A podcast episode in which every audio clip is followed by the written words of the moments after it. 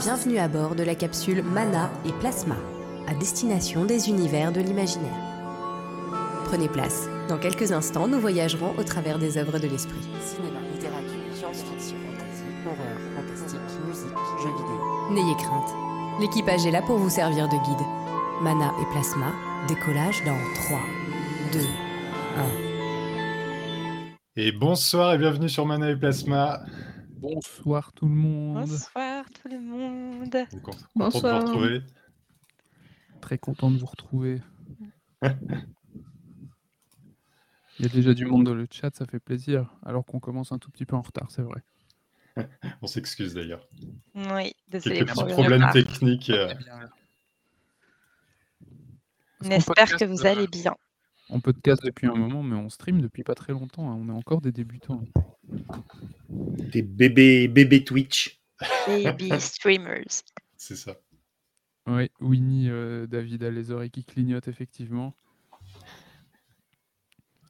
Alors, si vous nous écoutez en podcast, vous vous demandez peut-être pourquoi je m'adresse à David ou à Nina ou à Enardan. Mais c'est parce que nous sommes en 2023 et en 2023, Mana et Plasma enregistre les épisodes de podcast sur Twitch tous les premiers mercredis du mois aux alentours de 21h.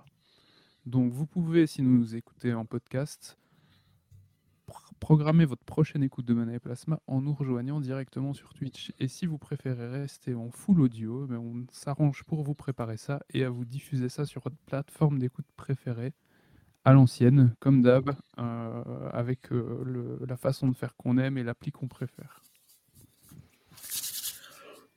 Putain, on est vraiment fou quoi. C'est deux plateformes et tout, c'est incroyable. hein.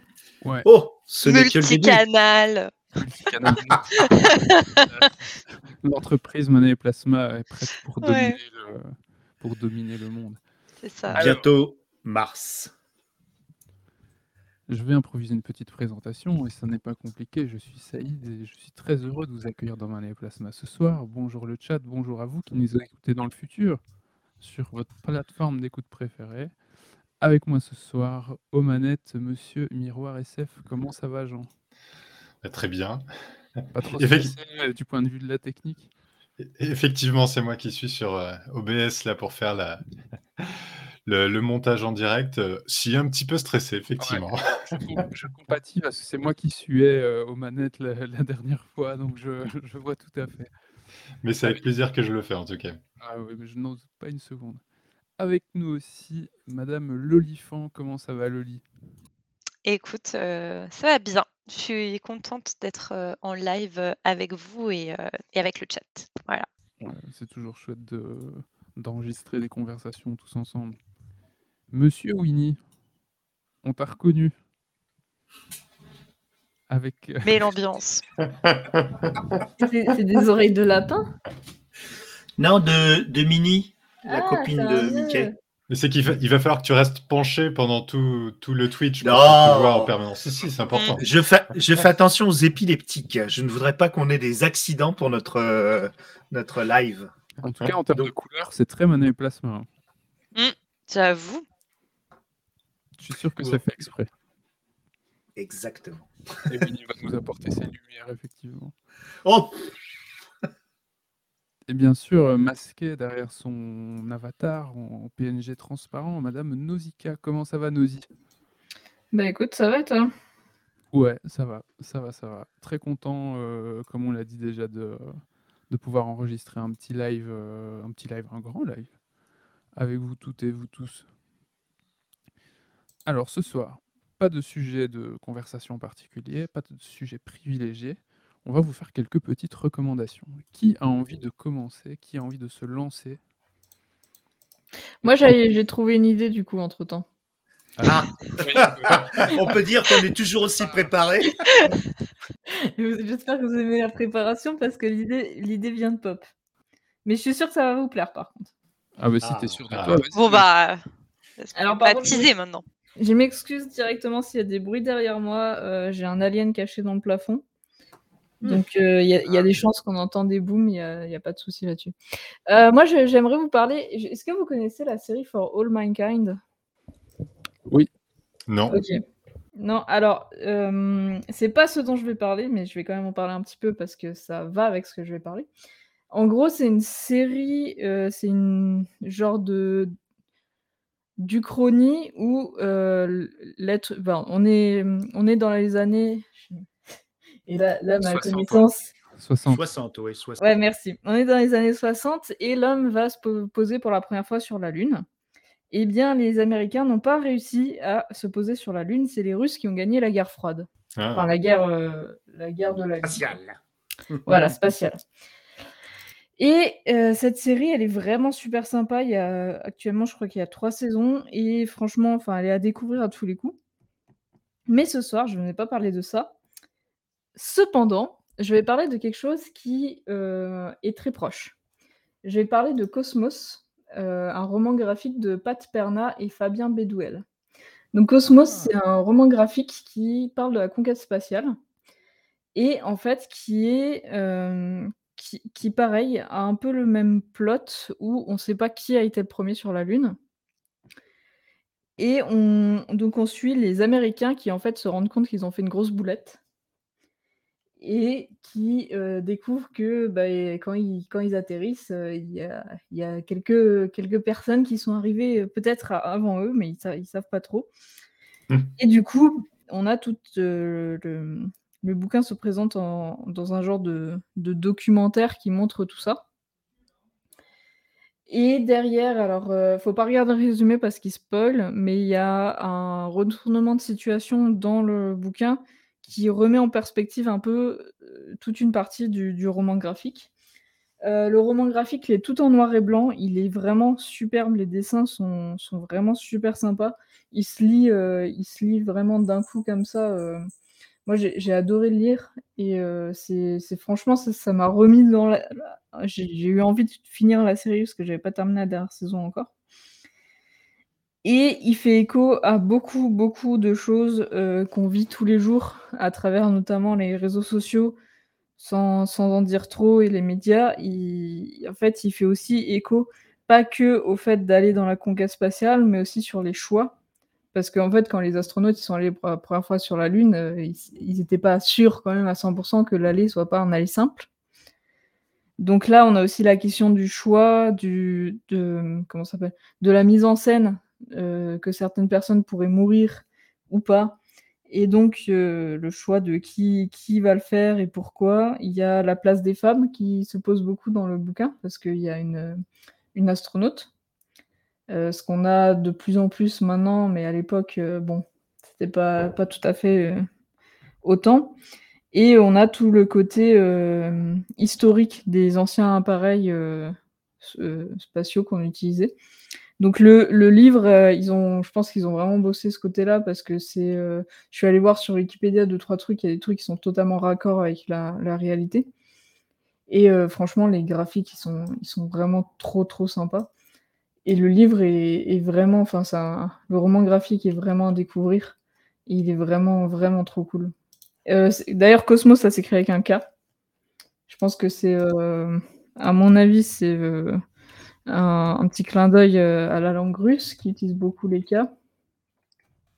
Mais, euh, mais voilà, si vous aimez les, romans graphiques, si vous aimez le noir et blanc et que si vous accrochez un petit peu au, graphique euh, du, bouquin, euh, franchement, il est à, il est à, comment il est à découvrir. Il est vraiment super beau et euh, je vais partager vite fait juste une, une, petite planche, comme ça vous voyez. Alors. Et euh, Nosy, je ne sais pas si tu l'as dit, mais euh, c'est un one-shot ou c'est une série? Non, c'est un one-shot. Excellent. Hop. Alors, je sais, est-ce que normalement vous voyez? Oui, j'ai ouais, pas ouais. de conneries, donc j'ai ouvert une, euh, un Google Photo. Euh, ah non, il peut, il ouvre ça. Donc là, on voit le, vraiment le style graphique, donc c'est tout du noir et blanc. Hop, donc, si hop. vous allez sur le site des éditions Delcourt ou si vous Ouais. êtes euh, Voilà, dans le voilà. chat Twitch en ce moment, vous pouvez euh, cliquer sur les liens qu'a mis Winnie, vous pouvez feuilleter un petit peu la. Ouais, il y a 10 planches. euh, Là, on en voit a- beaucoup plus, là, effectivement. Il y a quelques planches qui sont vraiment sympas. Alors, je vais, je re- redésable ma caméra. Euh, Il y a quelques planches qui sont vraiment sympas. Y a, franchement, il y a des. Le livre. Moi, je suis très difficile en, BD parce que j'ai beaucoup de mal avec la BD euh, franco-belge classique.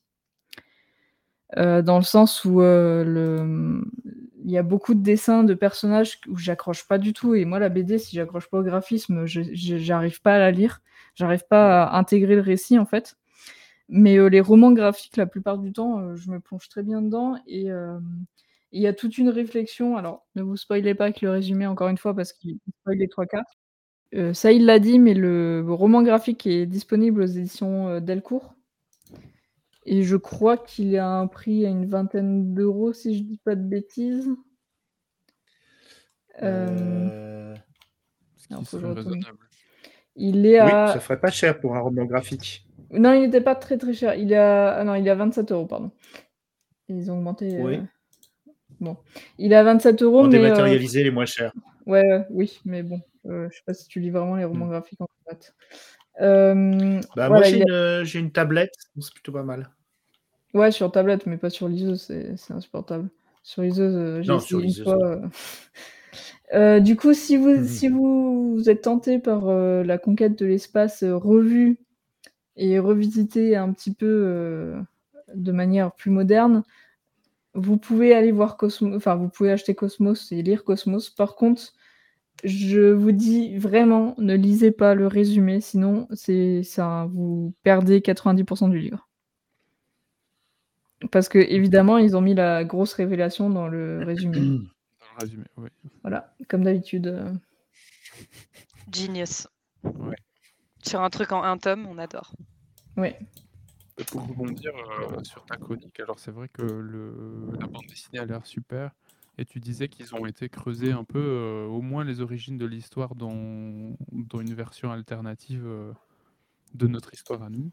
Mm. Mais si vous aimez ce genre de choses, je rejoins tout à fait ce que tu as dit. Il faut absolument regarder For All Mankind sur Ah oui, euh, la, la série est folle. hein. très très chouette série euh, qui du coup prend comme point de divergence avec euh, en fait je vais juste répéter ce que tu as dit mais qui prend comme point de divergence avec notre histoire le fait que ce soit les Russes qui aient réussi à doubler les Américains euh, dans la conquête lunaire. Et alors je sais pas si c'est sur Mana et Plasma que j'en avais parlé mais quand j'ai commencé à regarder cette série je connaissais pas du tout et je pensais que c'était une série qui documentait la conquête spatiale. Et donc jusqu'à ce qu'on voit un russe planter un drapeau sur la lune au- Ah, génial, t'as eu la surprise. Ah, Ah, c'est pas top. mal ça, Ah ouais. Ouais. A- Après, elle peut tromper un peu parce qu'elle utilise aussi des vraies images, hein, la série. Il y a pas... Ouais. Là, la troisième saison, ils te... ils... ils te remettent un peu le futur avec tout ce qui s'est passé avec le président et tout. Mhm. Ouais. Mais là, euh, je dois dire euh, que j'ai pas vu, j'ai pas vu venir, et je dois être probablement un des seuls, euh, à part les gens qui, comme moi, savaient pas du tout ce qu'ils regardaient, à, à me prendre ça en pleine, en pleine face. Mais c'est vraiment chouette. Ah, la ouais. chance. Série. Ah, je te- je t'envie parce que c'est une meilleure expérience de, de, de Oui. vraiment pas savoir, comme quoi faut vraiment pas. C'est clair. Ah ouais. Parce qu'elle est très très très connue cette série maintenant. C'est le réalisateur de Battlestar Galactica? Ah ouais? Et de Outlanders, mais ça c'est autre Ah, chose. Je t'avoue, moi je la regarde pas et je savais pas. Mais maintenant Ouais. je sais. Mais franchement, je pense qu'elle te plairait, le hein. Mais bon, j'avoue, il y a prescription. Je pense qu'elle te plairait, elle est vraiment, vraiment cool. Mais le, au début, je me suis dit, justement, en lisant le roman, mais euh, pourquoi ils ont fait ça après une série comme ça? Hmm. Et j'ai et j'ai eu peur parce que je me suis dit, oula, ils, ils partent exactement dans le même truc. Mais du coup, comme c'est un roman Mhm. graphique, bah forcément, c'est beaucoup plus court. Mais ils en. ils- ils Enfin, il y a un élément qui, qui permet vraiment de- d'expliquer certaines Ah, choses. attention, hein, attention, t'es à deux doigts. Ouais, t'as Ah deux non, doigts de rien, spoiler. dis on sent rien. que t'as envie.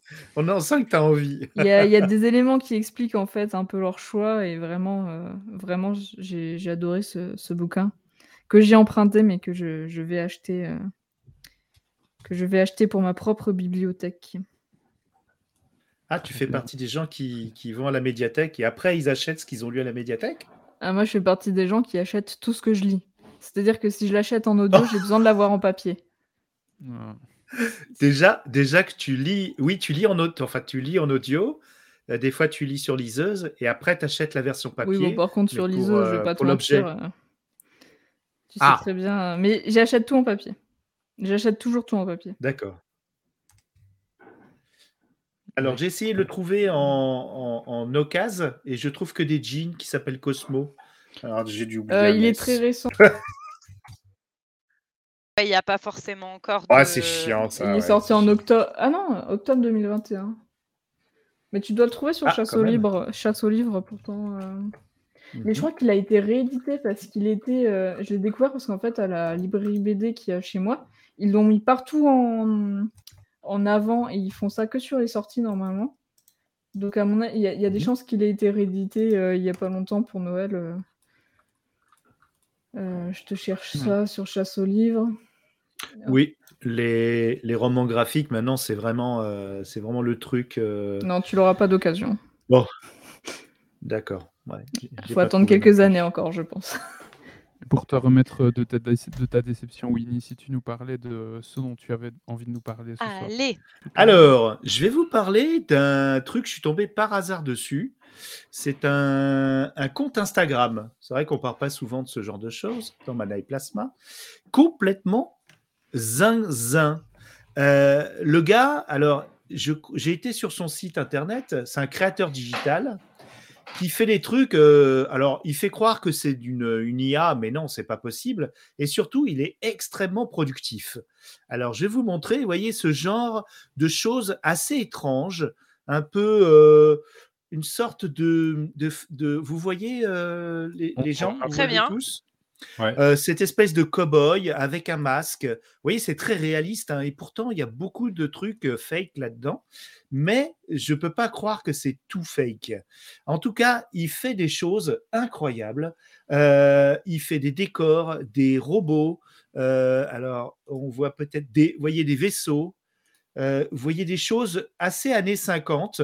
C'est très euh, avec des couleurs euh, bonbons, des on dirait des, des, des, fantaisies. Vous, voyez- vous voyez défiler des choses plutôt rigolotes. Et surtout, c'est très inclusif. Ce que j'aime chez cet auteur, c'est que on voit de tout et on voit des gros, voilà.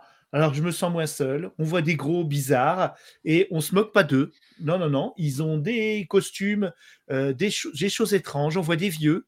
Euh, vous voyez cette vieille personne avec des oreilles de lapin. Ça paraît bizarre, mais des fois ça met mal à l'aise. Euh, on se demande, mais où il a été chercher ça? Toujours dans une esthétique des années euh, 50, vous voyez, très bonbons là, pour je dire les bonbons, vous voyez, vous voyez des, espèces de, de M&M's, de Smarties, Ouais. et puis des choses un peu euh, plutôt euh, d'une inspiration un peu gay, euh, très LGBT, et puis très inclusif, parce que, vous voyez, on a de tout. Et moi, j'ai pas le sentiment qu'il se moque ou quoi que ce soit.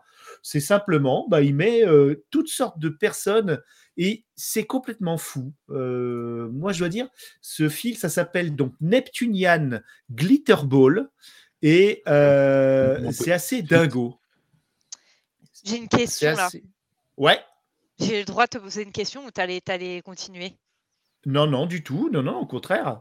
Je continue. En fait, je me, je me demandais si, euh, du coup, si tu suis ce compte, en fait, est-ce que est-ce qu'il y a un lore? Enfin, en fait, est-ce que au fur et à mesure de ses publications, euh, des descriptions de, je sais pas, ce qu'il a produit, tu arrives Mhm. à, à comprendre son univers? Enfin, tu vois, est-ce que tu vois, je sais pas, est-ce que Alors- est-ce qu'il a un nom pour le monde qu'il a créé? Est-ce que tu arrives à comprendre comment il fonctionne? Enfin, c'est Ouais, c'est très, c'est, c'est tout à fait la question que je me suis posée et j'ai pas réussi à avoir la réponse pour deux raisons. Déjà, son site est pas euh, hyper explicatif. Il, c'est plus, euh, voilà, bon, c'est un professionnel, euh, il doit euh, vendre ses, euh, ses peintures, peut-être même en NFT ou ce genre de choses. Euh, alors là, il y a un truc très un peu Star Wars, vous voyez, euh, avec des, Mm. des gens qui font la gueule dans un métro. Il y a, il y a un autre problème, c'est que, euh, alors là, vous voyez, il, euh, il a tout un, je surligne, Ouais, il a tout un, tout un texte, Ouais. voilà. Euh, bon, là, c'est pour dire qu'il a 20 000, euh, il est content parce qu'il a 20 000 euh, personnes. Euh, voilà, il parle de tas de trucs, mais il est hyper prolifique. C'est-à-dire que vous avez quatre stories par jour avec des trucs que vous n'avez jamais vus. euh, vous avez des photos qui pop constamment. Et vous n'avez pas le temps de vous y faire, qu'il y a déjà des choses nouvelles qui pop là. Vous voyez, Mhm. je suis très loin d'en avoir fait le tour. Et pour l'instant, je me laisse plus porter à imaginer des choses, mais à la limite, c'est trop. Euh, c'est presque de l'infobésité. Et j'ai du mal. Il faudrait que je me, me pose sur une image. Et à chaque image, il y a une histoire différente. Comme tu dis, il n'y a pas un lore. euh, le lore commun, c'est plutôt une sorte de, de constante euh, un peu burlesque et Esthétique, euh, années- Mm. esthétique années 60 rétrofuturisme. D'ailleurs, il le met dans ses hashtags. Euh, et euh, ce que j'ai aimé, c'est l'inclusivité. C'est ce genre de choses. Euh, tu as des vieux, des jeunes. Ah ouais, celle-là, elle est trop. Ah, celle-là, elle est excellente. c'est c'est des drag queens du futur, euh, du rétro-futur. C'est toutes sortes de choses. Et parfois, tu as des choses totalement banales, comme ça. Voilà. Mais c'est peut-être des serveuses sur une station spatiale des années 60. Et ce lore, euh, à la limite, on se le fabrique soi-même, mais il a, il a le goût euh, des bonbons roses et des bonbons bleus. Euh, il a le goût du rétrofuturisme, euh, mais poussé à un extrême moderne, parce que euh, ils n'ont pas été jusqu'à là, quoi. Euh, dans les films de science-fiction des années 60, ils sont jamais allés jusqu'à là. Lui, il a, il, il a une inventivité. Alors, je sais pas sur photo, il doit avoir des gens qui posent pour lui. Je sais même pas. Je pense pas qu'il crée. Ses- Après, euh, je vois qu'il Voilà. utilise le hashtag. Generative Art. euh, Normalement, Ouais. c'est ça, c'est l'IA. hein. Tu crois Il y que a, c'est il y a des chances que Generative Art, euh, ouais. Il y a Je des chances qu'il utilise de euh, l'IA, mais qui, mais en fait, qui retouche derrière euh, ce qui va pas. Ouais, mais après, c'est une forme de création. Enfin, franchement, Ouais. vu la constance dans Tu son style et tout dans son univers. euh, C'est quand même- Ouais, ouais, c'est ouais. super cohérent graphiquement. Ouais, ouais. On ne sait pas C'est ça qui est, qui est quand en même. combien d'ité- Ouais. en combien de- d'itérations il doit s'y reprendre pour arriver à avoir une phrase qui va effectivement lui donner une image à partir de laquelle il va être capable de travailler. On ne sait pas s'ils sont pas Ouais. plusieurs. Euh, après, il y a sûrement tout un Ouais, travail vrai. euh, comme, euh, comme Ah, il a une boutique Etsy.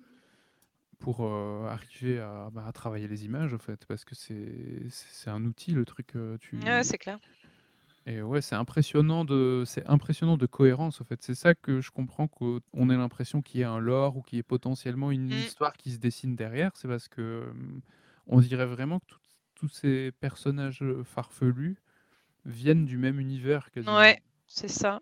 Ouais, c'est pour ça bien. que dire que c'est une IA, euh, je suis un peu dubitatif. Bah, tu vois, il le met là Euh, en avant, lui-même. Exactement. Hmm.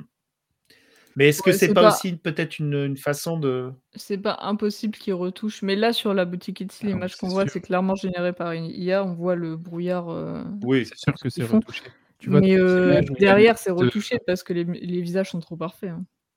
Il crée, euh, il nous a montré euh, des espèces de vidéos où tu as un, un genre d'effet de parallaxe. euh, on voit que c'est une photo à la base, mais tu as un espèce de zoom avant ou de zoom arrière avec le décor qui bouge à une vitesse différente du personnage principal. Tout ça, c'est des choses qu'il a dû retravailler.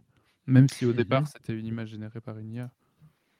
On a quelqu'un Voilà. dans le chat euh, qui euh, a l'air de dire que euh, c'est de l'IA et qu'il n'y a aucune retouche. Bah écoute, on est preneur euh, si tu as des Si éléments peut-être pour. euh, C'est très ouais. impressionnant en tout cas. Sans retouche, Ouais. mais avec quelle En tout cas, c'est très visuel. euh, malheureusement, euh, pour le podcast, ça va être un petit peu. Donc, Neptun- Neptunian Glitterball, je, suis- je suis couillon. Oui, c'est vrai, je fais une recommandation visuelle. Mais bon, c'est c'est bizarre. C'est En fait, moi, au-delà de toute la technique, c'est le bizarre qui m'a qui m'a plu. Euh, voilà. Donc, j'avais une deuxième reco, mais euh, à la limite, on, je la ferai plus tard ou je la ferai pas si on n'a pas le temps. Il n'y a pas de souci. Mais non, vas-y. On dit, euh, on dit bah, dans Non, mais le- non, je veux pas. On a le temps, non? Je- On veut savoir, nous. on veut savoir. 21h30. Vas-y, vas-y. Ah, Par rapport, par Alors, rapport à, par rapport à celle-ci, un dernier truc, c'est on dit par rapport au montage, par exemple dans le film, que faire le montage, c'est raconter, c'est une autre façon de raconter l'histoire. Mais mhm. quelque part, le fait, même s'il a fait que compiler, euh, le fait qu'il ait réussi à rassembler euh, autant d'images aussi cohérentes euh, et qui ont l'air de raconter quelque chose tout ensemble, c'est déjà en soi euh, une sorte de performance artistique quelque part. Donc c'est très chouette. Ouais. Ouais. Voilà, donc euh, voilà pour vous dire euh, que c'est c'est c'est- c'est assez étrange. Moi, j'ai été assez séduit par euh, par ce truc. Alors, Alors, je vais pas être euh, très original. Le Alors, attends, prochain, attends, euh, juste avant, il faut que tu nous mettes le, Alors, le vas-y, petit chien. je t'en prie. Parce que là, on veut voir le petit chien. Le petit chien? Oui. Sur le compte Le petit Instagram, chien. il y avait Alors, un le petit chien. chien. Il y avait un petit chien? Oui. Ah oui, d'accord. Alors, attends, je, je le mets. Bouge pas, je vais le chercher. Hop. Alors, Voilà. je pense que tu ne partages pas le, le bon onglet. J'ai raté. Je pas. Je pas partage le bon anglais. Alors, Neptunian euh, Glitter Ball, euh, c'est lequel? Parce que, alors, Instagram, Instagram, Instagram, Instagram. Oh là là, j'en ai plein maintenant. J'en ai ouvert plein, du coup, j'ai l'air bête. Si, c'est celui-là. Partagé. Vous le voyez pas? Non. Non. Alors, Non. attendez. Hop, attendez. Arrêtez le partage parce que Ah, je partage trop de trucs. On l'a le vu. Petit chien. Ah, attendez, je, Oh, le, le re- petit je, re- chien. je le Il refais. Le petit chien, il arrive, il arrive, il arrive. Le voilà. Parce que je partageais trop de trucs en même temps. Ah, Voilà. voilà. il est trop mignon. Un Plasma mis des animaux. Oh là là, le Le petit chien. Magnifique. Euh, Robot Doc, il s'appelle Louis. Voilà. Ouais. Et, et il, aime bien la pizza, a priori. Decided it voilà. was time for a change. Oui. Euh, donc du coup, euh, je voulais vous parler d'une bande dessinée euh, que j'ai donc fait, j'ai fait saliver mon ami MLK parce que je sais qu'il est assez fan euh, de ce genre de, de bande dessinée qui, est une adaptation euh, de l'enfer de Dante. C'est un roman graphique et qui est magnifique. Alors, euh, l'histoire de cette bande dessinée, elle, euh, elle commence dans une galerie euh, qui s'appelle la galerie Daniel Magen. Vous voyez d'ailleurs ici, Mhm. là, euh, qui est une galerie spécialisée dans les, euh, dans les planches originales de bandes dessinées. Et donc, euh, certains habitués comme les frères Brizzi euh, donc, euh, ont été poussés par euh, justement ce fameux Daniel Magen qui leur a dit tiens, euh, ça serait pas mal que vous, vous adaptiez une œuvre classique, pourquoi pas l'enfer de Dante alors là, euh, ils ont été embêtés parce qu'il y, a- trois grands, grands poèmes, euh, trois grands recueils de poèmes de- de Dante. Et ils ont commencé par le dernier, et puis finalement, ils ont fait le premier, qui est une sorte de descente aux enfers de Dante lui-même, qui se met en scène. Et j'essaye désespérément de zoomer pour vous montrer une des planches. C'est tout en noir et blanc aussi. C'est extrêmement travaillé. Et ça euh, convoque euh, Gustave Doré. Ah oui, carrément. Euh, ce que carrément, Mm. exactement. Et ce que j'ai aimé, alors j'arrive pas à voir la, j'arrive pas à voir le, le- la planche. Pourtant, ah, je suis embêté. Je suis embêté parce que j'avais la planche en entier, toute grande, et puis j'arrive pas. Alors c'est plus bas, non, c'est pas plus bas. Euh, donc, euh, Dante est convoqué Ah, par, euh, par Virgile, le poète antique, et qui devait donc. Qui vient le chercher. Elle est là? Juste au-dessus, là. Ouais. Juste au-dessus. Alors, si je là, où clique t'as dessus, ta, là où t'as ta souris, je pense que t'as. en Alors, attends. Ah oui, attends. euh, plus. Ouais. Voilà. Ouais. C'est pas mal là. C'est Ça pas vous mal. va? Vous voyez, on peut, on peut euh, zoomer. Et donc, euh, nous avons donc euh, Virgile, le poète antique, qui revient d'entre les morts pour proposer à Dante de retrouver son amour perdu qui est décédé. Et donc, il descend dans les neuf cercles de l'enfer pour, euh, tel euh, Orphée, si je ne me trompe pas, pour aller chercher euh, donc sa belle. Et euh, alors, ce qui est, sympa, c'est que si vous voyez, il y a un côté aussi humoristique dans le visage des personnages. Vous voyez, hop, ça c'est que les premières planches, donc je, je spoile pas trop.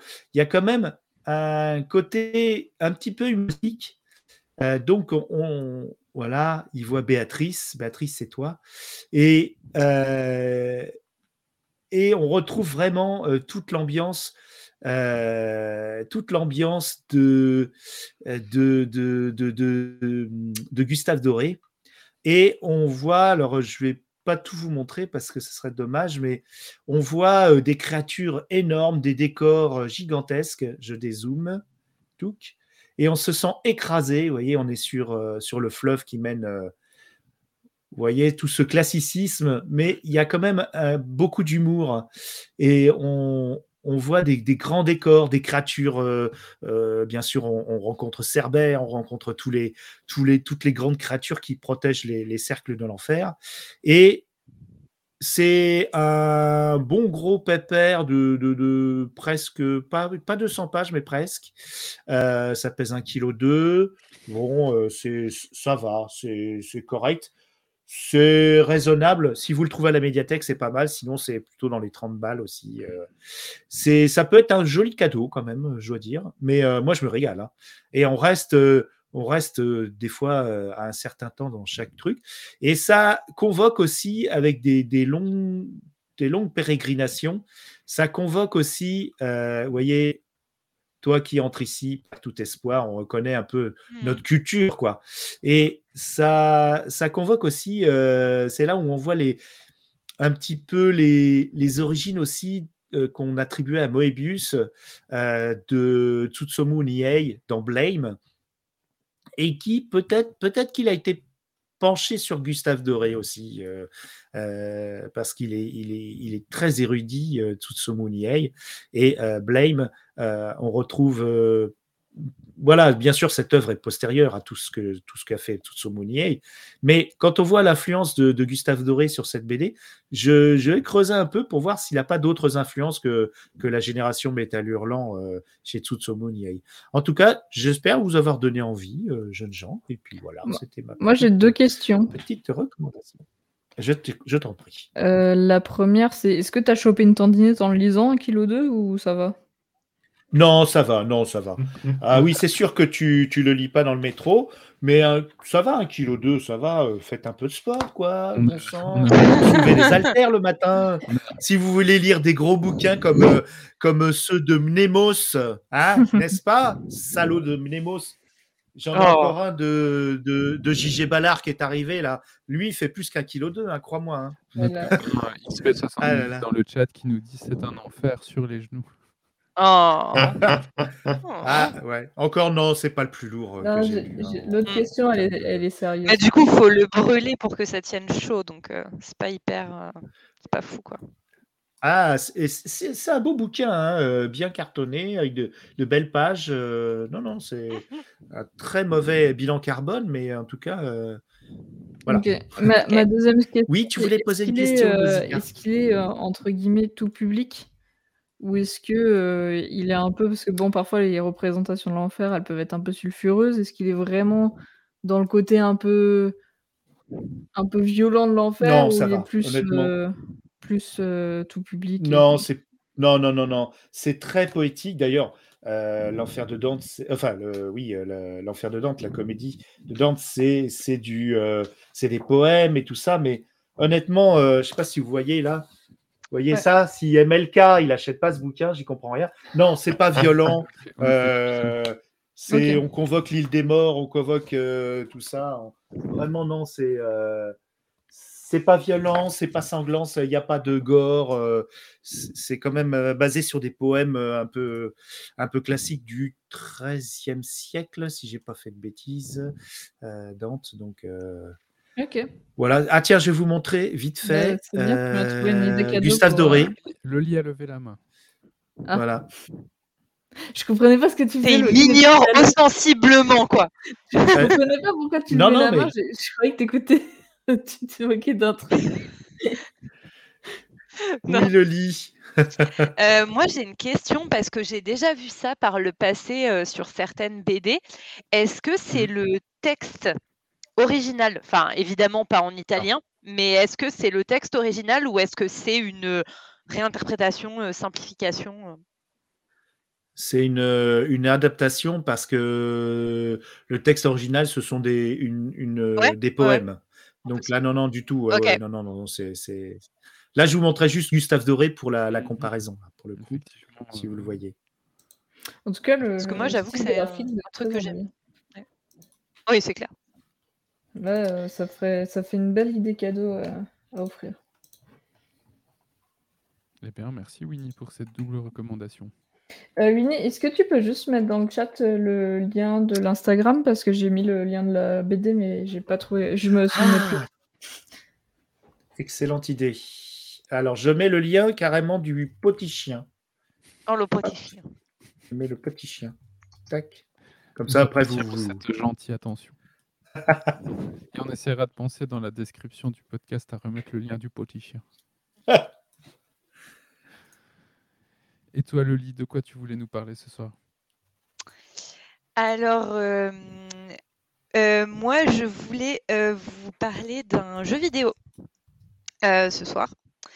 Euh, donc, pour ceux qui, euh, qui écoutent euh, peut-être un, un peu Mana et Plasma, euh, vous savez que euh, je suis old school et que j'aime beaucoup les point and click euh, et que j'aime beaucoup les jeux narratifs. Et donc là, bah, je voulais vous parler d'un titre qui est un point and click narratif qui est sorti l'année dernière, si je ne me trompe pas. C'est un jeu qui s'appelle Norco, euh, qui a été développé par un studio tout jeune euh, qui s'appelle euh, Geography of Robots et qui est publié par Rofuri. Vous pouvez, pour info, je le dis direct, il coûte une quinzaine d'euros, voilà, et il se trouve, c'est vraiment une toute petite production indépendante, mais c'est très cool parce que il est déjà disponible en français et en plus la traduction est de grande qualité. Donc euh, voilà, je tiens à le dire. Et euh, pour moi, enfin moi, c'est un jeu en fait que j'ai vraiment vécu comme la lecture d'un bon roman. Euh, et il va vous prendre un peu en fait le même temps euh, qu'un bouquin. Il faut compter une huitaine d'heures, on va dire, pour le terminer. Donc c'est pas non plus euh, hyper long et franchement c'est une super expérience. Du coup, Norco, c'est un jeu qui se déroule dans un univers plutôt science-fictionnel. Tu m'autorises à montrer les images en parallèle Oui, vas-y. Ça marche. Euh, et c'est un mix entre euh, science-fiction et euh, un courant dont vous avez peut-être déjà entendu parler qui s'appelle le Southern Gothic. Donc littéralement le gothique du sud. C'est un nom en fait qui désigne en général une littérature ou enfin des productions fictionnelles qui sont plutôt inspirées par le sud des États-Unis en fait et qui sont souvent dominées par une atmosphère un peu étrange avec euh, tout l'imaginaire qu'il y a notamment euh, autour euh, du bayou, euh, du vaudou ou des choses comme ça.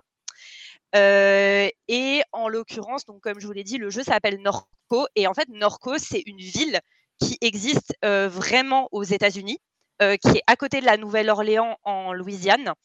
Et euh, dans le jeu, vous allez avoir une version euh, fictive, futuriste de cette ville. Les deux villes réelles comme fictionnelles ont pour particularité d'être marquées par l'omniprésence en fait de l'exploitation pétrolière, puisque dans la vraie vie, c'est une ville qui est quasi, qui est en fait une raffinerie Shell géante. Et dans le jeu, euh, ça s'appelle pas, enfin la société s'appelle pas Shell, elle s'appelle Shield, mais c'est la même idée. Donc euh, c'est vraiment cette ville qui à la fois a un paysage donc hyper particulier avec les marais, le bayou, etc. Et en même temps, bon, au milieu vous avez euh, les énormes usines avec toutes les choses qui s'en suivent, à savoir enfin, voilà l'omniprésence de l'industrie et une pollution aussi très importante. Pour vous raconter un petit peu la jeunesse de tout ça, en fait, le créateur, un des créateurs de ce jeu, est originaire euh, de cette ville. Et euh, du coup, il y a un peu une dimension autobiographique euh, dedans. Il essaye vraiment de retranscrire l'ambiance, en fait, entre guillemets, de, chez lui, de, là de là où il a grandi à travers ce jeu. Et il a été aussi influencé, enfin, il le dit, très marqué par Midgar dans Final Fantasy VII, euh, si ça parle à certains.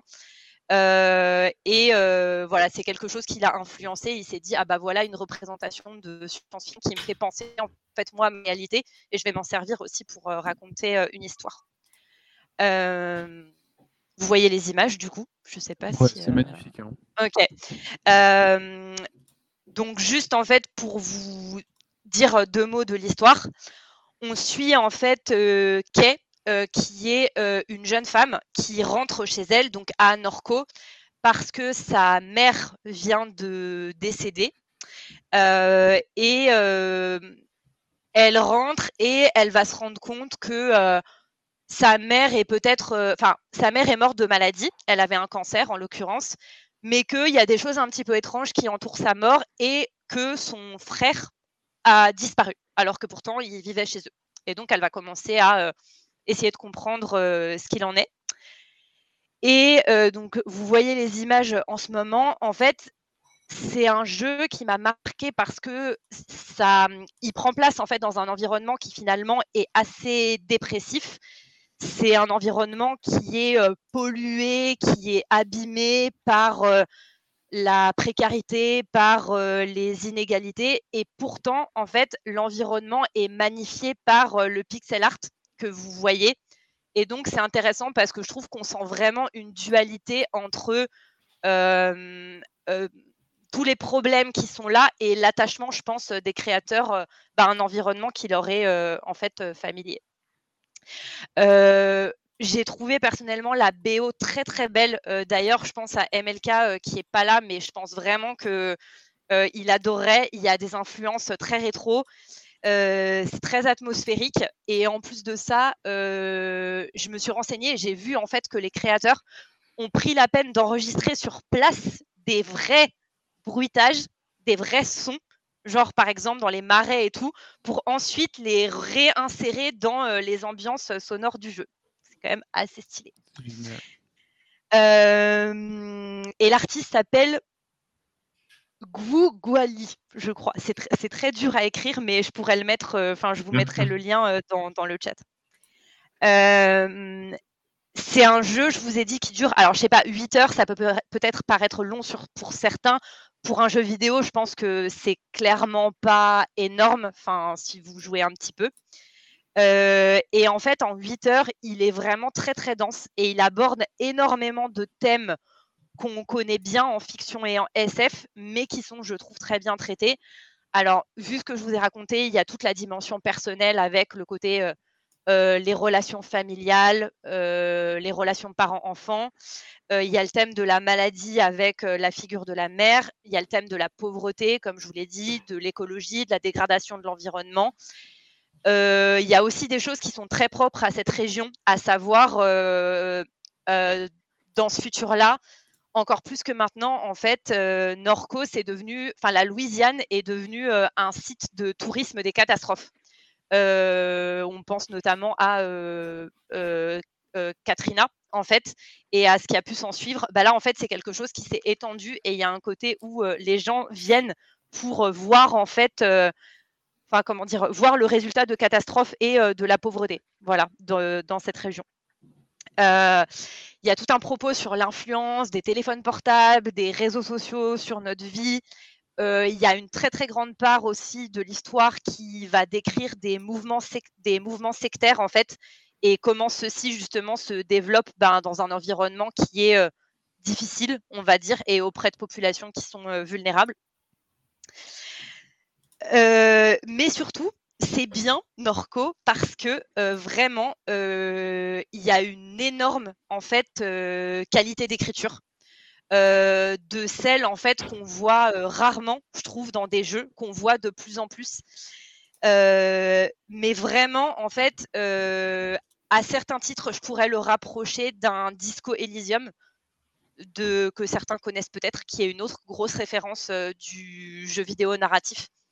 Euh, de par ses thématiques, de par euh, son environnement et de par euh, sa qualité d'écriture. Mais contrairement à Disco Elysium, qui est très politique, on va dire,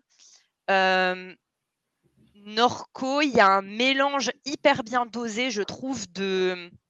Comment dire En fait, il y a un côté très dramatique et très tragique dans ce qui est raconté et sombre. Et en même temps, il y a une alternance en fait avec des moments beaucoup plus drôles, beaucoup plus absurdes, voire des moments poétiques. Il y a un mélange de tons en fait, je trouve, qui est hyper intéressant et qui fait que on sombre pas dans un pessimisme radical à la Blade Runner, par exemple, alors qu'on est dans un contexte qui fait un peu penser à un environnement cyberpunk, etc., avec des thématiques quand même assez lourdes. Là, vraiment, je sais pas comment dire, il y a des moments de, il y a des moments de lumière, il y a des moments d'humour. Et, et, voilà. Et encore une fois, je pense qu'il y a une forme de. Ça dit aussi l'attachement, je pense, des créateurs à bah, cet environnement-là. Euh, je suis désolée, je parle beaucoup, mais il y a plein de trucs intéressants à dire. Euh, et, et pour... que tu as parlé de lui, excuse-moi. Ouais. par, juste pour dire bonjour à MLK qui nous a rejoint. Ah oui Bonjour MLK. Justement, on parlait de toi. Mais je sais pas à partir de combien de fois on a parlé de lui pour l'invoquer de façon aussi efficace.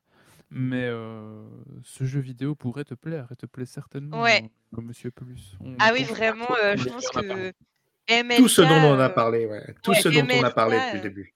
tant en termes vraiment d'esthétique que de d'ambiance sonore, enfin moi je trouve que c'est vraiment, enfin je pense que MLK a la sensibilité pour apprécier. Et juste pour terminer, donc je disais vraiment c'est un jeu qui est qui a une très très belle vraiment écriture. moi vraiment il y a des moments j'ai été hyper touchée et à l'inverse j'étais presque pliant de, de rire, vraiment, euh, parce qu'il y a des moments très très drôles, euh, des situations complètement rocambolesques, euh, voilà. Et encore une fois, en 8 heures, le jeu, je trouve, arrive vraiment à donner corps à toute une série de personnages auxquels on s'attache. tant l'héroïne qui est un peu, alors pas une ado, mais on va dire voilà une jeune adulte un peu paumée, que la mère, parce qu'on va être amené en fait quelque part à, connaître, on va dire, euh, euh, la mère euh, qui s'appelle Catherine, qui est donc seule, qui est malade et qui pourtant se démonte pas du tout. en fait, elle enchaîne les petits boulots pour pouvoir vivre aussi, mais elle a peur de rien et elle se retrouve dans des situations complètement improbables. Et c'est hyper drôle et sympa de la suivre. Est-ce que c'est elle qu'on voit derrière son, son chat là? Non, c'est pas elle. Non, non. Là, c'est la, la libraire du coin, en l'occurrence. D'accord. Voilà. Il fallait montrer la libraire quand même. Très important. ouais, voilà. Euh, voilà, on a euh, un personnage de détective euh, raté qui, en même temps, est complètement égocentrique et qui est donc extrêmement drôle.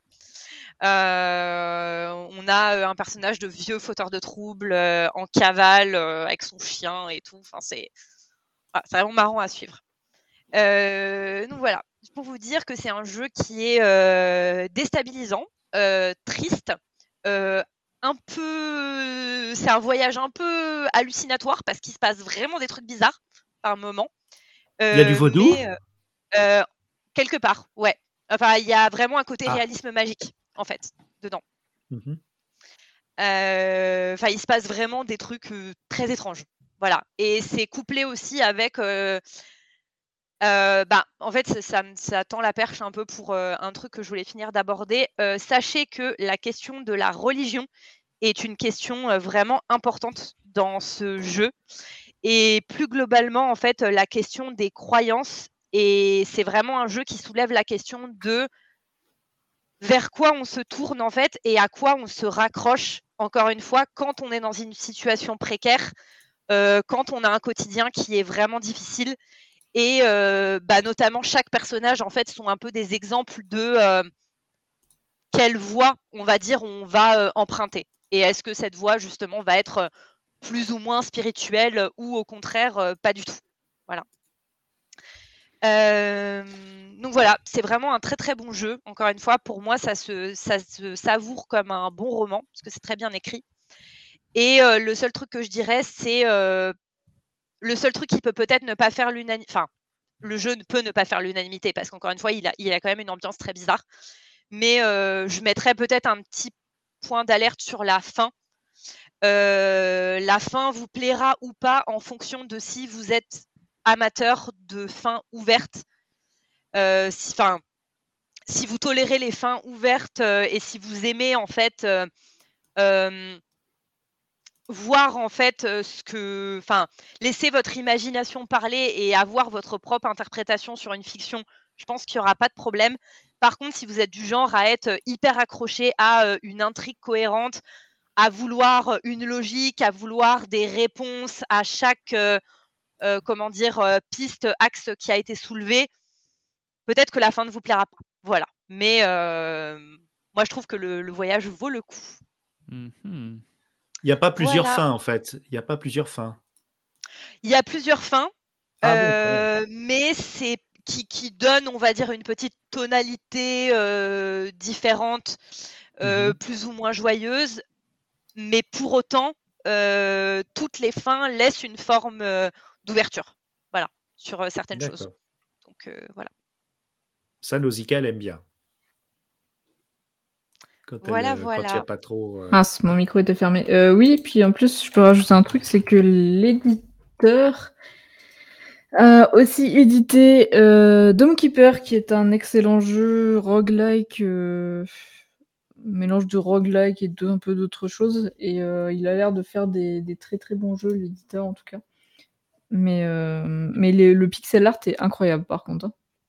Ah vraiment, c'est franchement le, le, jeu, il est, enfin c'est chaque euh, donc c'est un point and click du coup et donc on progresse euh, enfin comment dire euh, chaque scène est un plan enfin de plan fixe à plan fixe. Mmh. et vraiment chaque nouveau tableau découvert c'est c'est l'émerveillement quoi. Enfin voilà. Enfin moi je trouve personnellement. Quand on aime quand on aime ces comment dire ces environnements là et il y a toujours un côté un peu très crépusculaire de, mmh. de, toutes les images. On est toujours un peu euh, entre le jour et la nuit et tout. C'est euh, vraiment très euh, beau. Je sais pas si tu as essayé un petit peu dans le. Enfin, c'est pas tout à fait la même chose, mais il sort sur mobile, je crois, maintenant.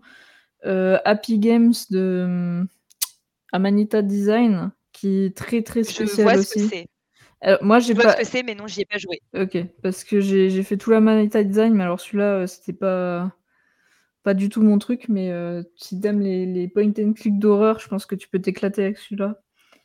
Il a l'air euh, un peu spécial. Ah, pour info, euh, je dirais pas que franchement Norco, c'est c'est dark, c'est étrange, mais je qualifierais pas du tout ça d'horreur. Non, c'est vraiment pas horrifique. Enfin, n'ayez pas peur de vous lancer dedans. Voilà, euh, c'est certes sombre et, bizarre, mais euh, c'est pas horrifique du tout. Ok, bah écoute, je l'ai mis dans ma wishlist Steam.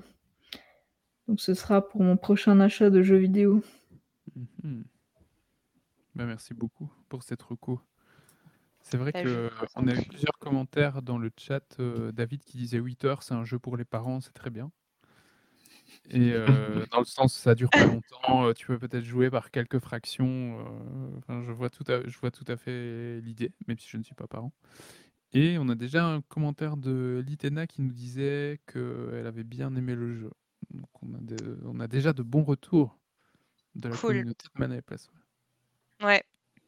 Bah, je en fait, c'est drôle parce que, enfin le le moi, je trouve que le, point and click, c'est un genre qui ne marche plus. Enfin, clairement, c'est pas du tout, euh, c'est pas du tout un genre, on va dire, de masse et tout. Mais moi, je trouve que globalement, en fait, c'est, enfin, c'est un, c'est un genre en fait pour les, souvent pour les lecteurs et pour les gens qui aiment les bonnes histoires, en fait. Je, je dirais euh pas que ça marche plus le point and click, hein, parce que tu as vraiment une grosse commune de, développement dedans et tu as pas mal de sorties quand si, marché. Ça marche, ça marche, ça marche. oh oui, bien sûr. Ça marche, ça marche pas euh, comme. Euh, comme c'est pas du triple A.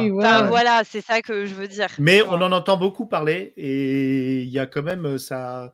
On entend plus parler qu'il y a quelques années, quoi, il y a 5-6 ans. ah oui, qu'il y a 5-6 ans. Mais je veux dire, tu n'as pas non plus de gros. Enfin, tu as eu quand même une âge, un âge d'or, je trouve, du point and click. Oui. Et maintenant, tu as beaucoup de petits il y a des petits trucs indés qui font parler d'eux, bah, mais il n'y a pas de. Enfin, il y a moins. Mais c'est. C'est Steam aussi qui, qui, permet ça aussi mmh. euh, comme plateforme. C'est aussi le fait que la plateforme permet aux indés de, de, parfois même de gagner de l'argent un peu avec leur, leur réalisation. Et puis, ça, ça, ça, mmh. voilà, c'est pas pour les triple 12, euh, triple A comme les andouilles, mmh. euh, comme les andouillettes. Hein, euh, Steam, c'est fait mmh. pour ça. Puis, on en a un peu marre aussi des choses hyper lourdes aussi, des cyberpunk, des tout ça. on avait envie peut-être un petit peu aussi de, de, revenir à des choses plus narratives, quoi. Et non, c'est ça. Ben, en tout cas, je pense que nous ici et peut-être des auditeurs de Mana et Plasma, voilà, je me suis dit que c'est quelque chose qui peut éventuellement plaire. Donc voilà, j'ai envie de partager. Eh ben, merci beaucoup. Monsieur Jean de chez Miroir SF. Oui. Tu avais envie de nous parler de quelque chose ce soir? Tout à fait. Alors, je vais vous parler. Je ne vais pas être bien original parce que j'ai lu un bouquin que je, pense que la, communauté euh, de l'imaginaire a pas mal lu euh, ces dernières années. Et je ne serais pas étonné d'ailleurs qu'il ait déjà été chroniqué sur Mana et Plasma, mais je pense qu'on a fait le deuil de, se dire qu'il faut surtout pas réévoquer un truc déjà évoqué. Tu, tu, parles, tu parles de l'idée de la liste qui, qui, a jamais été faite pour savoir ce qu'on a fait ou pas Exactement. Euh, je vais parler d'After de Orion Velten. Ah Oui. Non, on n'en a pas parlé, il me semble pas. Il me semble pas qu'on en ait parlé. Je vois que Winnie a fait tomber son papa. Je pense que c'est possible que j'en ai parlé, mais c'est difficile à dire parce que je sais que j'en ai parlé à Loli. Moi, tu m'as fait euh, acheter le livre. Enfin, tu m'as vendu le livre, donc je l'ai acheté. Moi, je l'ai lu depuis aussi, ouais. On n'en a pas parlé d'ailleurs euh, depuis. Bah, alors du coup, alors juste pour, euh, pour dire un peu dans quel contexte je l'ai lu, euh, alors c'est un prix Utopial, Utopial 2021, donc il avait quand même été primé. Et justement, moi, j'ai enfin, j'en avais entendu parler un peu de loin parce que je suis quand même plus éloigné de, de, l'actualité de la science-fiction euh, fantasy fantastique qu'avant. Euh, et, donc, effectivement, j'étais un peu passé à côté, même si j'en avais entendu parler. Et quand on s'est retrouvé aux Utopiales euh, en novembre dernier, euh, eh bien, on a, on a bu un verre avec Oriane Velten, puisque plusieurs d'entre vous la connaissent. Euh, et donc, euh, je vous ai demandé si c'était bien ce qu'elle écrivait. Vous m'avez dit oui, c'est bien. Euh, de retour à Paris, je suis passé chez mon libraire. je lui demande si c'est bien Ariane Velten. son bouquin After, il me dit, j'ai pas lu, mais oui, on me dit que du bien. Alors, je suis quand même un lecteur difficile, donc euh, j'attendais de voir si j'allais aimer. Et au final, oui, j'ai aimé. Euh, alors, même si je trouve qu'il y a quelques imperfections, je vais en parler, mais euh, grosso modo, je, je trouve ça vraiment excellent sur, sur le plan des idées. Ça m'a rappelé d'autres lectures bien sympas. Alors, peut-être pour les quelques personnes qui nous suivent qui ne connaîtraient pas le pitch, quelques éléments sur le pitch. Donc, on se situe dans le futur, dans quelques milliers d'années sur Terre, on le comprend euh, assez vite. Il y a eu l'apocalypse. Euh, sauf que des, humains ont survécu. Et les personnages que l'on suit sont évidemment euh, les survivants en question. on ne comprend pas bien depuis combien de temps ils vivent. Ça fait partie des choses qui ne sont pas très claires au début du roman, même si on comprend que ça fait un certain temps qu'ils sont vivants. Ils vivent dans un village et on a d'ailleurs l'impression que l'humanité est revenue à un état un peu tribal. Euh, il y a des choses assez étonnantes. Euh, par exemple, on comprend qu'il y a un seul bâtiment dans le village et on finit par comprendre que c'est une bibliothèque. C'est quand même étrange, un village où le seul bâtiment, c'est une bibliothèque. Il y a une espèce de conseil des sages qui se réunit régulièrement euh, sous le grand baobab. la journée est rythmée par le travail dans les champs. Bref, Vraiment, euh, les humains sont revenus à un état tribal. Et plus étrange, les humains respectent euh, ce qu'ils appellent être euh, le dogme, et on comprend que le dogme dicte l'ensemble de leur vie. et il a été conçu, on le voit bien, pour pas que les erreurs qui ont mené à l'apocalypse ne soient à nouveau commises. Dans les principes du dogme, il y a des choses qui reviennent énormément parce que les personnages n'arrêtent pas de, citer le dogme dès qu'ils commettent un impair. On sent que l'égalité euh, prime avant tout. Euh, et c'est une égalité qui est prise au sens euh, très large. Hein. C'est pas seulement une égalité de moyens, mais c'est aussi une égalité de pensée. Et ce qui donne des, choses assez étonnantes, puisque en fait, on a le dogme interdit euh, de, se comporter, par exemple, comme si on se sent plus intelligent que les autres. Rien que ça, c'est une, entorse au dogme. Donc il faut toujours être humble. Et je dirais qu'on se rend compte assez vite qu'il y a une sorte de, nivellement par le bas sur le plan de l'intelligence, puisque à force de devoir surtout pas montrer qu'on est intelligent, ça conduit, euh, voilà, ça conduit un peu à niveler, euh, niveler tout le monde. Et puis, euh, d'autant que c'est pas seulement l'intelligence, mais c'est même la curiosité qui est interdite, parce que être curieux, euh, c'est bizarre, c'est voilà, c'est se, se distinguer. et Il faut surtout pas se distinguer. Donc, en clair, l'humanité post-cataclysmique est bête comme ses pieds et, ses vertus à le rester. Au début du roman, le personnage principal qui s'appelle Camille est sélectionné par le Conseil des sages pour sortir du village. On sent que rien que ça, sortir du village, c'est pas le genre de truc qui arrive souvent. Euh, donc euh, Camille est missionné pour aller dans les terres interdites. Euh, alors on comprend pas trop. Est-ce que c'est parce que je sais pas, il y a des radiations. Enfin, c'est c'est pas bien clair. Et donc il est sélectionné pour aller sur ces terres interdites, faire un peu de fouille, regarder ce qu'il trouve. Et on lui demande euh, d'être accompagné par quelqu'un qui s'appelle Paul, il, me semble, et qui respecte très bien le, dogme. Et donc justement, Paul va être chargé de s'assurer que Camille respecte le dogme et surtout que toute découverte qui serait faite lors de ces fouilles est cohérente avec le dogme. Il ne faudrait pas que ramener quelque chose dans le village qui viendrait bousculer ce précieux équilibre qui dure depuis des milliers d'années. Alors je vous en dis pas plus. Euh, donc certains, on m'en avait parlé au début comme euh, une forme de, roman sur euh, d'archéologie du, futur. Moi, je trouve que c'est c'est assez secondaire dans, dans le fond. Je dirais dans les, dans les trucs assez marquants de ce roman, c'est que Ariane Velten joue beaucoup avec le format du roman. Le premier, peut-être le premier tiers du bouquin ou un peu moins. En fait, on, on passe à côté de, de choses énormes, on s'en rend pas compte. Euh, ça aurait été un film, on aurait compris. Sauf que là, voilà, c'est le format écrit et donc euh, elle ne dit pas certaines choses qui pourtant nous paraissent évidentes. Enfin voilà, on, va au plus évident et en fait il faudrait pas. Et, euh, et puis tout d'un coup, il y a un moment, il y a un chapitre où elle dit des choses qui contredisent tout ce qu'on avait cru jusque-là. Et ça, c'est bon, c'est toujours déjà en tant que lecteur, c'est toujours appréciable de de se dire mince, je me suis fait avoir. Moi, je prends toujours du plaisir à ça. Et euh, c'est une bonne réflexion sur, euh, je dirais, la nature humaine.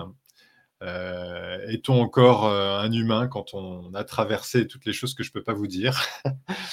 Et, et puis vous verrez aussi, si vous le lisez ou si vous l'avez déjà lu, qu'il y, y a un jeu, il y a un jeu sur, aussi sur les genres, puisque je vous parlais d'égalité extrême. il n'y a plus de genre. À un moment donné, on fait référence au genre passé, mais c'est bien signe que les genres ont disparu aujourd'hui. Et, euh, ça se voit dans tout, le vocabulaire. euh, euh, alors autant j'avais déjà été confronté à des, écritures féministes où le féminin l'emportait sur le masculin, par exemple avec Von Herberg.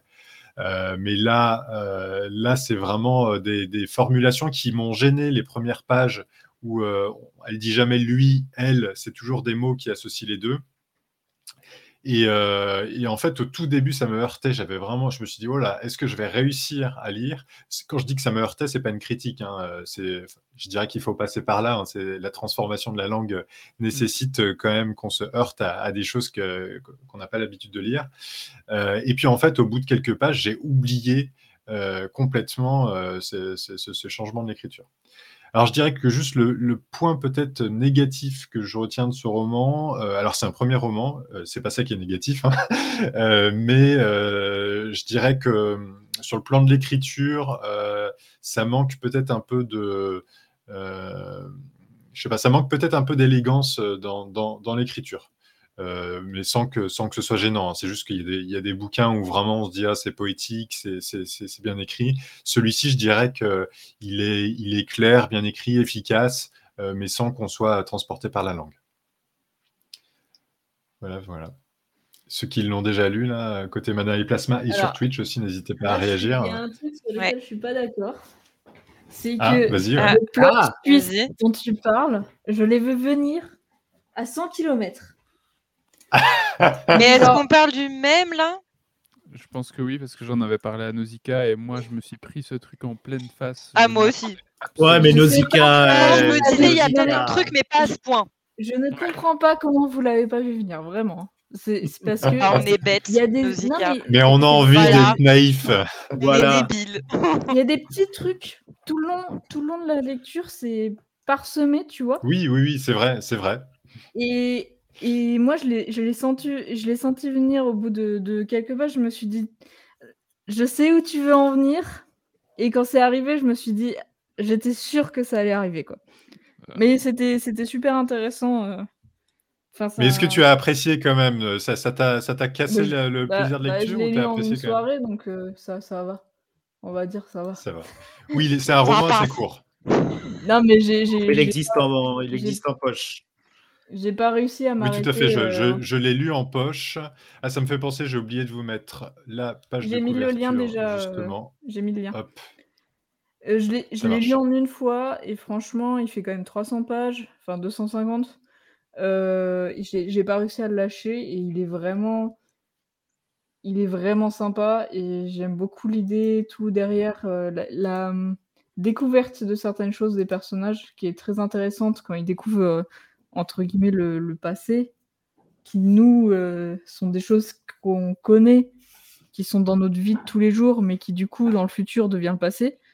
Je sais pas si c'est très Ouais. clair, mais, euh, mais ça, j'ai beaucoup aimé euh, le fait que, ouais, en fait, nous, tout ce qu'on connaît, bah, c'est un peu comme euh, dans The Last of Us où la gamine Ellie, bah, elle, elle demande ce que c'est un musée. Nous, on dit un musée, bon, je pense que 99% des gens, ils savent ce que c'est un musée. En tout cas, là, autour de, de ce live. Donc c'est ça, j'ai beaucoup aimé ce côté-là où, euh, où en fait tu, tu te remets un peu en perspective que ce que tu vis dans ton présent, bah, ce sera le passé de quelqu'un d'autre. Ah, Il n'y a pas besoin de post-apo d'ailleurs pour ça. hein. Oui, non, mais je veux dire, euh, ça, fait, ça fait, enfin moi, ça m'a fait réfléchir au fait que, que Hein. bah, je- en train de lire un truc, mais en fait, euh, ce que tu as lu, enfin, ce que tu fais même au quotidien, c'est ça, ça, ça a une Ouais. fin, comme, comme tout, et je trouve que c'est- ouais. le livre te fait, te ré- fait réfléchir sur pas mal de choses. La langue est, est très intéressante sur cette manière de gommer, euh, de gommer les masculins, les féminins. Euh, t'as parlé de, t'avais parlé d'Apocalypse, euh, la, la pièce de théâtre où il gomme le masculin. Oui, Ça m'a, ça m'a fait penser à ça. Du coup, je l'avais vu cet été euh, de Marzouk Machine, je crois, la, la compagnie. oui. Euh, oui. J'aime beaucoup ce côté où la- l'écriture, je sais pas si c'est de l'écriture, enfin, je sais pas si on va appeler ça de l'écriture inclusive parce que du coup elle exclut, elle exclut, mais de Elle jouer, exclusive. Elle exclusive. de jouer et je trouve qu'on manque d'œuvres, surtout en français. Enfin, je veux dire en anglais c'est beaucoup, c'est un peu plus euh, compliqué, plus mais en simple, français. déjà. Ouais, c'est ça. C'est Ouais. en français, t'as quand même moyen de t'amuser beaucoup. Nous, je... enfin, on sait que maintenant les IA, elles adorent le français parce que bah, on a tous les pronoms, on a tous les trucs comme ça. Euh, moi, je trouve que c'est super intéressant de créer des projets autour, euh, autour de la langue pour dérouter un peu. Et ça permet aussi, d'un autre côté, de se. Je dirais, moi, je suis pas, je suis pas forcément concernée par toutes les questions euh, LGBT queer du, de, euh, sur ma vie personnelle. Mais je trouve que ça, ça te permet de t'interroger aussi sur, euh, sur la vision qu'elles ont, parce que toi, tu es choqué d'utiliser, de, de lire le, le. Alors, je crois que c'est en pour dire. euh, c'est AN où elle utilise le AL ou des trucs comme ça. Et je trouve que ça, ça permet aussi de remettre en perspective euh, la vision qu'on a de, des gens qui utilisent du coup le, les IL, et etc. Oui. Mais, euh, mais ouais, non, vraiment, on manque de, romans qui, tortillent la langue comme ça, un peu. Alors là, je vais ret- retourner sur un truc que j'adore, mais un peu comme Claude Ponty, qui, pour les enfants, euh, tortille les mots et, les colle et les, les enlève. Bah, pour adultes, on n'a pas ça, en fait. Et je trouve que After euh, le fait très, très bien. Je cherche depuis tout à l'heure et je trouve plus euh, le, le, le nom d'un roman que, que j'ai lu où euh, les personnages ont oublié ce que c'était la lumière parce qu'ils vivent dans des, dans des, des anciens bunkers protégés euh, Ah. où l'électricité a. Il y a eu une panne d'électricité et euh, ça fait des, des centaines d'années qu'ils se reproduisent dans, dans ces bunkers protégés. euh. C'est pas Et- Silo? Non, non, non. Non, pas Silo. Silo, il y a de la lumière de- dedans. Je suis en train de chercher depuis de- et je je trouve plus. Euh, de même que euh, il y a aussi l'espace lointain qui, qui traite de ça. Euh, dans ces deux bouquins, euh, en tout cas, il y a ce, ce côté. On, on- En fait, j'ai- ressenti un peu la même chose avec Orion Velten, euh, où on, euh, en fait, euh, ce ce truc avec la vue, on c'est- drôle de voir ces personnages qui, en fait, euh, sont confrontés à quelque chose que nous, on connaît, mais eux n'ont ben, jamais connu, à savoir voir. Et, euh, et, tu- et puis, en fait, euh, il leur faut du temps pour, pour comprendre. Ça- moi, ça m'a fait un peu cet effet-là au moment du, Mm. du retournement. Dans, euh, Je trouve que c'est plus touchant que quand tu vois du post-apo. Bah, j'ai j'ai cité Last of Us, mais Last of Us, tu vois, ok, elle connaît pas le truc, mais t'es dans une pleine inva- euh, t'es en invasion. euh, Bon, c'est pas des zombies, mais on sait tous que c'est des zombies. Euh, t'as pas, t'es- en fait, dans le post-apo, t'es tellement dans le côté survie que le fait de redécouvrir le passé, en fait, tu t'en fiches un peu. Parce que toi, tu cherches à. Mm. à- à- ton, ton corps cherche à survivre de toutes les manières que ce soit. T'as pas le temps de t'extasier sur. euh, genre Mona Lisa, euh, si t'as une invasion de zombies, franchement, euh, qui s'en Mm. foutrait, quoi. C'est, tu vas pas t'en servir. Alors que euh, un magasin rempli de canettes, euh, bah, tu vas aller chercher un maximum de trucs. Et, et dans les romans-là, comme t'as pas le côté. euh, pas le côté urgence de la situation, parce que la situation est entre guillemets stabilisée. T'as le temps de redécouvrir le, passé, euh, et ça c'est. Bah, c'est c'est même l'inverse. Enfin, les personnages d'After, ils ont, t'as l'impression que, enfin, ils ont l'impression de vivre dans le meilleur des mondes un peu. Oui. Enfin, Oui. quand tu c'est les, c'est une contre-utopie d'ailleurs. ouais, c'est voilà. Enfin, ils sont là en mode, euh, c'est génial. Justement, euh, on reproduit pas. On sait qu'on n'est pas en train de reproduire les erreurs du passé. Euh, voilà quoi. Mm. Euh, mais oui, je vois ce que tu veux dire, euh, Nosy. Du coup, ça, c'est pas la même sensation. Enfin, ça se prête pas à la même chose. quoi. Non, mais moi, le, ce livre, c'est un. C'est rare que les. C'est rare de, que je trouve en ce moment des sorties qui te remettent en perspective euh, sans forcément. Parce que bon, il y a un plot twist, mais euh, sans, même si tu n'avais pas de plot twist, tu as quand même la remise en perspective de certaines choses. Et je trouve que. D'ailleurs, je sais plus, j'avais lu une critique d'Avatar là-dessus. Que maintenant, on vit un peu trop sur les plot twists en mode euh, il faut absolument que tout soit remis en perspective mais que le fait de juste te faire réfléchir et te faire euh, apprécier quelque chose sans forcément que tout soit remis à zéro, à plat, tout change d'un coup, en fait, c'est un truc qu'on voit moins en ce moment, euh, notamment au, au cinéma, d'après la critique, mais je, me, je crois que c'était euh, la critique de, je sais plus si c'était JDG ou Nexus 6 qui disait ça sur Avatar, et je trouvais que c'était assez juste, et même dans la littérature, je trouve que des romans qui te, qui te font vraiment réfléchir sans tenir tout sur le fait qu'à un moment, il y a quelque chose qui se passe qui te fait tout changer, bah en fait, t'en vois pas tant que ça, parce que c'est déjà, bon, je pense que c'est super dur, mais en plus, euh, c'est pour, pour générer des émotions instantanées, le plot twist, il n'y a rien de mieux.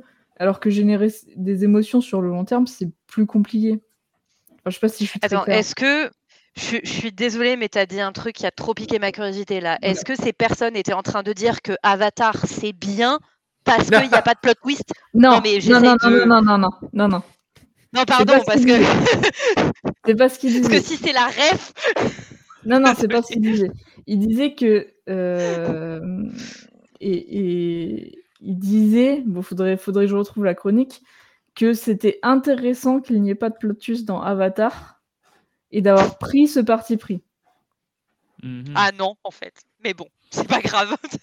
Désolée, ça doit être un autre. Non, débat. mais moi, je, moi, je trouve que, Oui, c'est- c'est moi, je vraiment, trouve que euh, ça, reste, ça reste intéressant chercher, de ne euh, pas forcément euh, chercher à tout, à chaque fois, euh, des films où ils te remettent tout en question, euh, ou les livres où ils te remettent tout en Ouais. question à la fin. C'est c'est un peu. Euh, je vais me faire taper en disant ça, mais c'est un peu comme les, les, les multivers. Pour moi, c'est c'est de la facilité scénaristique. Pas forcément. Moi, je trouve que c'est, enfin, c'est bien fait débat. ou c'est mal fait, mais ouais, Mm. mais T'imagines euh, tout Philippe Cadic si euh, t'enlèves euh, les surprises face à la réalité qui finalement n'est pas ce qu'on croit, euh, tout, tout s'écroule. Mais là, c'est vrai qu'il y a quelque chose.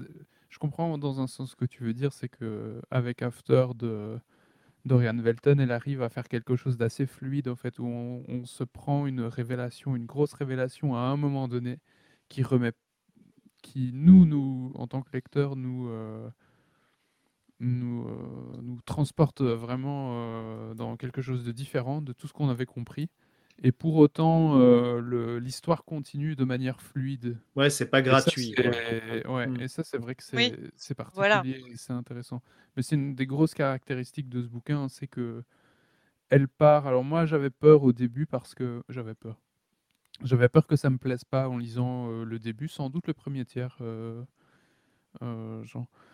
Parce que ça commence un peu comme un conte philosophique où euh, C'est vrai. Tout, tout- C'est vrai. tout est bien, tout suit les règles comme il faut, tout, euh, tout, la vie suit son cours euh, tranquille, même s'il y a des, des mystères, des- il y a un voyage qui se prépare, euh, etc. Ça partait un peu vraiment dans quelque chose qui aurait pu être de l'ordre du conte philosophique. Oui. Et, euh, et Oriane transforme ça au fur et à mesure et arrive à nous emmener de manière très cohérente et très fluide vers euh, là où elle a envie de nous emmener. Et je trouve que je comprends que Nausicaa, tu l'aies pas lâché parce que elle fait ça, elle fait ça vraiment Mm. super. Ouais, j'avais vraiment envie de savoir jusqu'à où ça va. Puis euh, bon, plaid plus cheminée, euh, ça, ça te, ça, te- c'est un bon moyen pour, euh, pour lire, tu vois. Moi, je tiens à préciser qu'il n'y a absolument aucun rapport entre cet after et un Oui. after Ah beaucoup oui. plus connu, qui Ouais. est également un roman. Et c'était marrant parce que d'ailleurs, euh, Oriane Velten, euh, quand on l'a croisée, en fait, elle disait qu'elle elle avait jamais entendu parler de ce bouquin et qu'en fait, elle a réalisé que euh, Mm. après Surtout- que voilà. Si, si je dis pas de conneries, mais le after en question, on est d'accord que c'est à la base une fanfiction d'une d'une dame qui De- a 10 ans de de, Fifty plus. Shades, ouais, de Twilight, Non, je sais plus. ouais. non, de, elle a pris un des chanteurs Non. de One Direction et c'est une fanfiction de ce que elle ferait avec ce type. Voilà. De ce que j'ai vu, si. Si, si. Et Ça, quand j'ai appris ça, j'étais en mode. Non, euh, euh, Twilight, c'était. Twilight, c'était Fifty Shades of Grey, qui était une fa- fanfiction de Twilight. Ah, Et ok. donc, Nausicaa, oui, elle a raison, c'était une fanfiction plutôt avec un chanteur de. de One Direction. Enfin bon, ouais. moi aussi, hein, je me suis fait Bref. avoir. Je me suis fait avoir, je pensais que c'était ça aussi. Si vous cherchez, pourquoi? cherchez bien. Pourquoi, pourquoi ils sont tous euh, après euh, cette jeune écrivain? Puis je me disais, non, elle est super connue. Ils ont, ils ont même fait des films, je crois qu'ils en ont fait plusieurs, je sais pas. Je me disais, qu'est-ce que c'est que ça et tout. Puis euh, ah là, euh, je me suis senti bête. hein. Mais honnêtement, quand vous discutiez avec, je me suis dit, ça peut pas être ça. Mais, Les euh, trucs méga cru, hein. Méga décalé Ah ouais, où tu sais plus où te mettre et tu peux plus dire un mot parce que t'es à deux doigts de dire la grosse connerie qu'il faut pas. Ouais, ouais. Mais vous avez eu beaucoup de Alors, Mais succès. tu comprends, elle a un imaginaire incroyable. Vraiment. c'est- Depuis tout à l'heure, à chaque fois que euh, l'un ou l'une d'entre vous parle approximativement de ce moment où il se passe quelque chose, j'ai toujours mon cœur qui, qui fait un, Non. petit point en disant non, il faut pas le dire. faut Non, non, ça, vous étiez à deux doigts hein, quand même. hein. Ah. Et Bon. ben, Et du coup, toi, Saïd, euh, t'as t'as présenté tout le long, mais Eh euh, c'est vrai que j'ai hum, Eh ouais. pas fait de recommandations Putain, particulières. t'as vu ma, ma magnifique transition Ouais, euh, merci. d'un naturel euh, à couper le souffle. Naturel et fluide. euh, euh, vas-y. À chaque fois que je le fais dans les podcasts, je me sens tellement débile parce que tu sens le truc qui, qui vient et je me dis, mais les gens ils croient que c'est préparé alors qu'en vrai, t'attends juste qu'il y ait un, un silence. Ouais, je pense que si t'étais pas revenu dessus, comme tu viens de le faire pendant 30 secondes, ce, ce serait passé euh, tout à fait euh, na- naturellement. On, doit quand même la transparence à nos auditeurs et Twitch-cheaters. Je sais pas comment on appelle ça. Tout à fait. On, leur doit la transparence la plus totale, sauf sur tout ce qu'on ne dit pas et tout ce qu'on ne leur montre pas. Euh, je vais vous parler. Alors, j'ai ici euh, devant moi un recueil de nouvelles qui est stagiaire au spatioport Oméga 3000 d'un compatriote euh, belge qui s'appelle Plume, qui a un blog très intéressant qui s'appelle plume.net, qui écrit de la science-fiction, c'est des nouvelles de science-fiction. Mais c'est très chouette à lire. Euh, Je l'ai acheté en avant-première au Capitole du Libre à Toulouse. J'ai pu rencontrer Plume pour la première fois. C'était très sympa comme rencontre. Euh, mais si je vous en parle, c'est pas pour le recueil de nouvelles en tant que tel véritablement, c'est surtout pour la collection dans laquelle il est paru, qui est la collection Ludomir des éditions PVH. Alors si vous étiez avec moi aux Imaginales la dernière fois, on a fait un petit détour par leur stand. Ils avaient un stand euh, aux, aux- aux IMA, les éditions PVH. C'est des éditions suisses. Mmh, ouais. Et si je vous en parle, c'est parce qu'ils ont une collection qui s'appelle euh, la collection Ludomir, bah, d'où est extrait euh, ce recueil de nouvelles, qui contient des ouvrages de science-fiction et de fantasy. Il y a notamment un- une trilogie de Thierry Crouzet, dont évidemment j'ai oublié le titre à l'instant même. Mais ce qui est intéressant avec cette collection, Minute. avec One Minute, tout à fait. Euh, avec cette euh, collection chez cet éditeur, c'est que c'est un éditeur qui essaye de réfléchir pas mal à euh, comment on peut apporter des changements dans la façon dont les livres sont édités, dont les auteurs sont rémunérés, euh, ce genre de choses qui me préoccupent aussi euh, pas mal et dont on entend quand même euh, un peu plus parler ces trois dernières années, je vais dire, par rapport à avant. Et euh, là est tombée à la mi-janvier, donc il n'y a pas si longtemps, une nouvelle qui est que toute la collection Ludomir de chez PVH va passer en licence libre, sous licence Non. Creative Commons, attribution, partage dans les mêmes conditions. Donc on pourra acheter les livres, mais euh, on pourra soit en faire ce qu'on veut, pour peu qu'on crédite euh, les auteurs euh, d'origine en termes d'histoire derrière, on pourra faire de la peinture à propos des histoires, on pourra faire des films à propos des histoires, et je trouve ça euh, super, non seulement parce que moi-même j'écris sous licence libre, mais moi j'écris sous licence libre et je publie mes textes sous licence libre.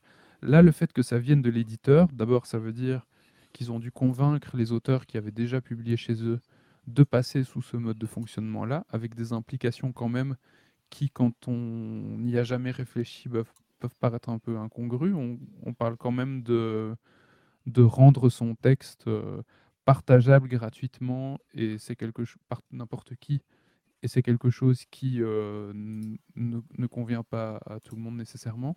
Mais ça veut dire qu'on peut le réécrire en plus. Ouais, et d'ailleurs, la fin, euh, dans un... Ouais, tout à fait, tout à fait. Mais c'est une force aussi, c'est que s'il y a quelque chose que tu n'aimes pas, un aspect que tu n'aimes pas dans une histoire que tu aimes, tu pourrais en réécrire une version euh, pour les gens qui auraient le même avis que toi. euh, Enfin, je trouve ça super intéressant pour plein de raisons différentes. Mais là, en particulier, le fait que ça vienne d'un éditeur, ça veut dire que l'auteur met son travail à disposition du public, mais il y a un travail d'édition aussi du texte, d'échange avec l'auteur pour retravailler son texte. Tout ça, finalement, va être un travail qui lui aussi va être rendu public. Donc euh, je trouve ça fort intéressant, je trouve ça très chouette qu'ils aient osé faire ça. Euh, J'espère que ça va bien se passer pour eux. Il y a une démarche qu'ils font et que moi j'adore. Euh, je leur envie beaucoup d'avoir pensé à ça avant moi. C'est euh, qu'ils vendent des livres en print at home. Donc vous achetez les fichiers qui sont déjà programmés pour que vous puissiez imprimer le livre chez vous. Je trouve ça, je trouve que c'est une idée très chouette. Toute la collection Ludomir, y compris donc le recueil de Plume, euh, vont paraître en print at home normalement. Et euh, bah, j'ai hâte de voir, euh, de voir ce que ça va donner et bah, de pouvoir avoir des bonnes discussions avec eux, je pense, euh, quand j'aurai l'occasion de les croiser. À Bruxelles, peut-être. Ou à Lille. Ouais, ou à, Eh ou à ben, ça, ça donne, ça donne bien envie. J'ai mis le lien de la boutique dans le Ouais. Et du, du blog de Ouais. Plume euh, dans, dans Ouais. le chat. Alors, le blog de Plume n'est pas nécessairement orienté science-fiction. C'est quelqu'un qui va Oui, bah, est ingénieur, programmeur de mémoire, et qui réfléchit énormément à l'impact de la technologie euh, sur la façon dont on se sent en tant que membre de la société actuelle. ah, Euh, je suis pas d'accord avec tout ce qu'il raconte, mais c'est ça qui est chouette, c'est qu'on a des, des points d'accroche à propos desquels discuter.